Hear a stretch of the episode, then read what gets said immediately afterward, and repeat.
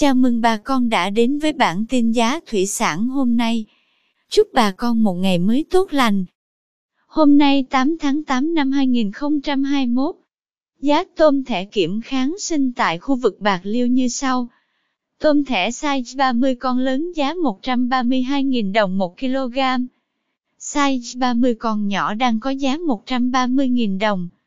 Size 40 con có giá 111.000 đồng 1 kg. Tôm thẻ size 50 con đang thu mua với giá 98.000 đồng. Cảm ơn quý bà con đã theo dõi bản tin giá thủy sản hôm nay. Nếu thấy nội dung hữu ích, xin vui lòng nhấn subscribe kênh để không bỏ lỡ bản tin mới nhất nhé.